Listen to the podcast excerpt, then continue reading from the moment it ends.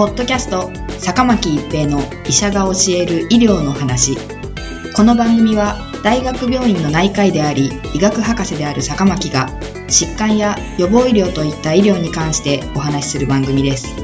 それでは今回の番組をお楽しみください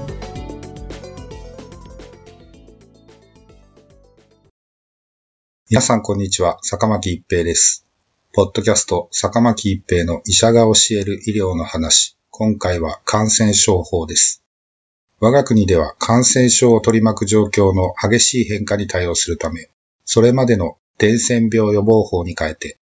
1999年4月1日から感染症法、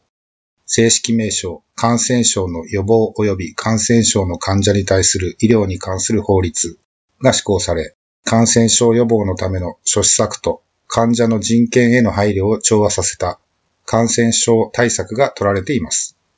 2002年11月から7月初旬にかけて東アジアを中心として世界各国に広がった SARS、重症急性呼吸器症候群などの海外における感染症の発生、移動手段の発達に伴い、人や物質の移動が迅速活発になること、保健医療を取り巻く環境の変化に対応するため、感染症法は2003年10月16日に改正、11月5日に施行、さらに2007年4月1日からも改正され、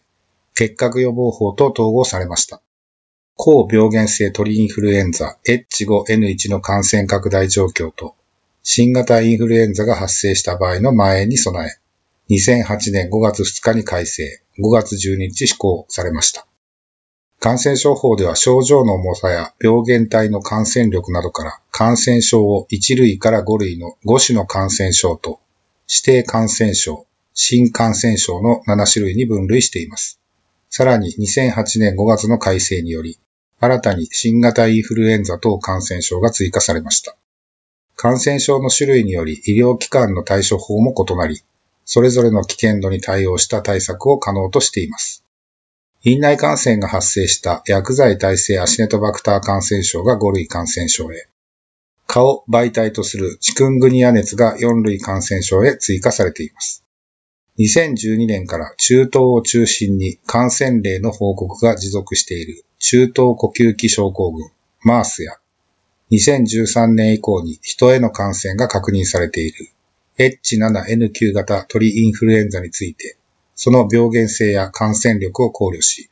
鳥インフルエンザ A、H5N1 と同等の2類感染症に指定しました。このように変化していく感染症に応じて、法体制を整え、対策の充実が図られています。一類感染症は感染力や罹患した場合の重篤性などに基づく総合的な観点から見た危険性が極めて高い感染症です。エボラ出血熱、闘争、ペストなど5疾患が含まれます。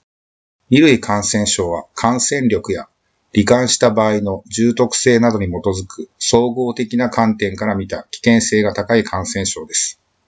ジフテリア、結核、H5N1、鳥インフルエンザなど7疾患です。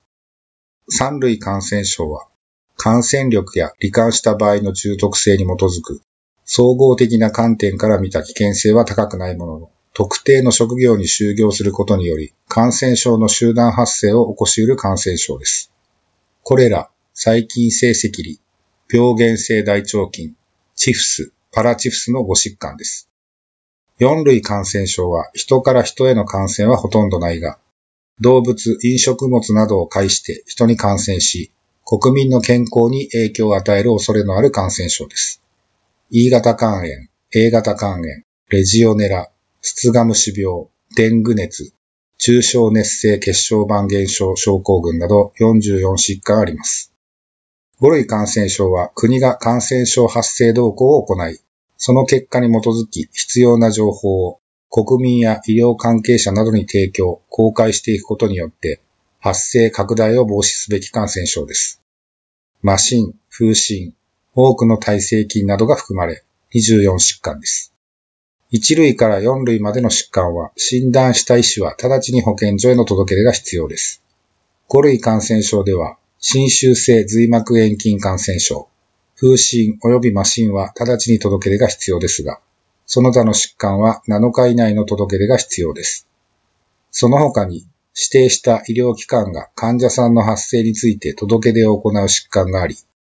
5類感染症の一部や、インフルエンザ、流行性角結膜炎、正規クラミジア、正規ヘルペスなどがあります。届け出は患者さんの義務ではなく、診断した医師の義務となっています。ポッドキャスト、坂巻一平の医者が教える医療の話。今回は感染症法でした。ありがとうございました。ポッドキャスト坂巻一平の医者が教える医療の話今回の番組はいかがでしたか？次回の番組もお楽しみに。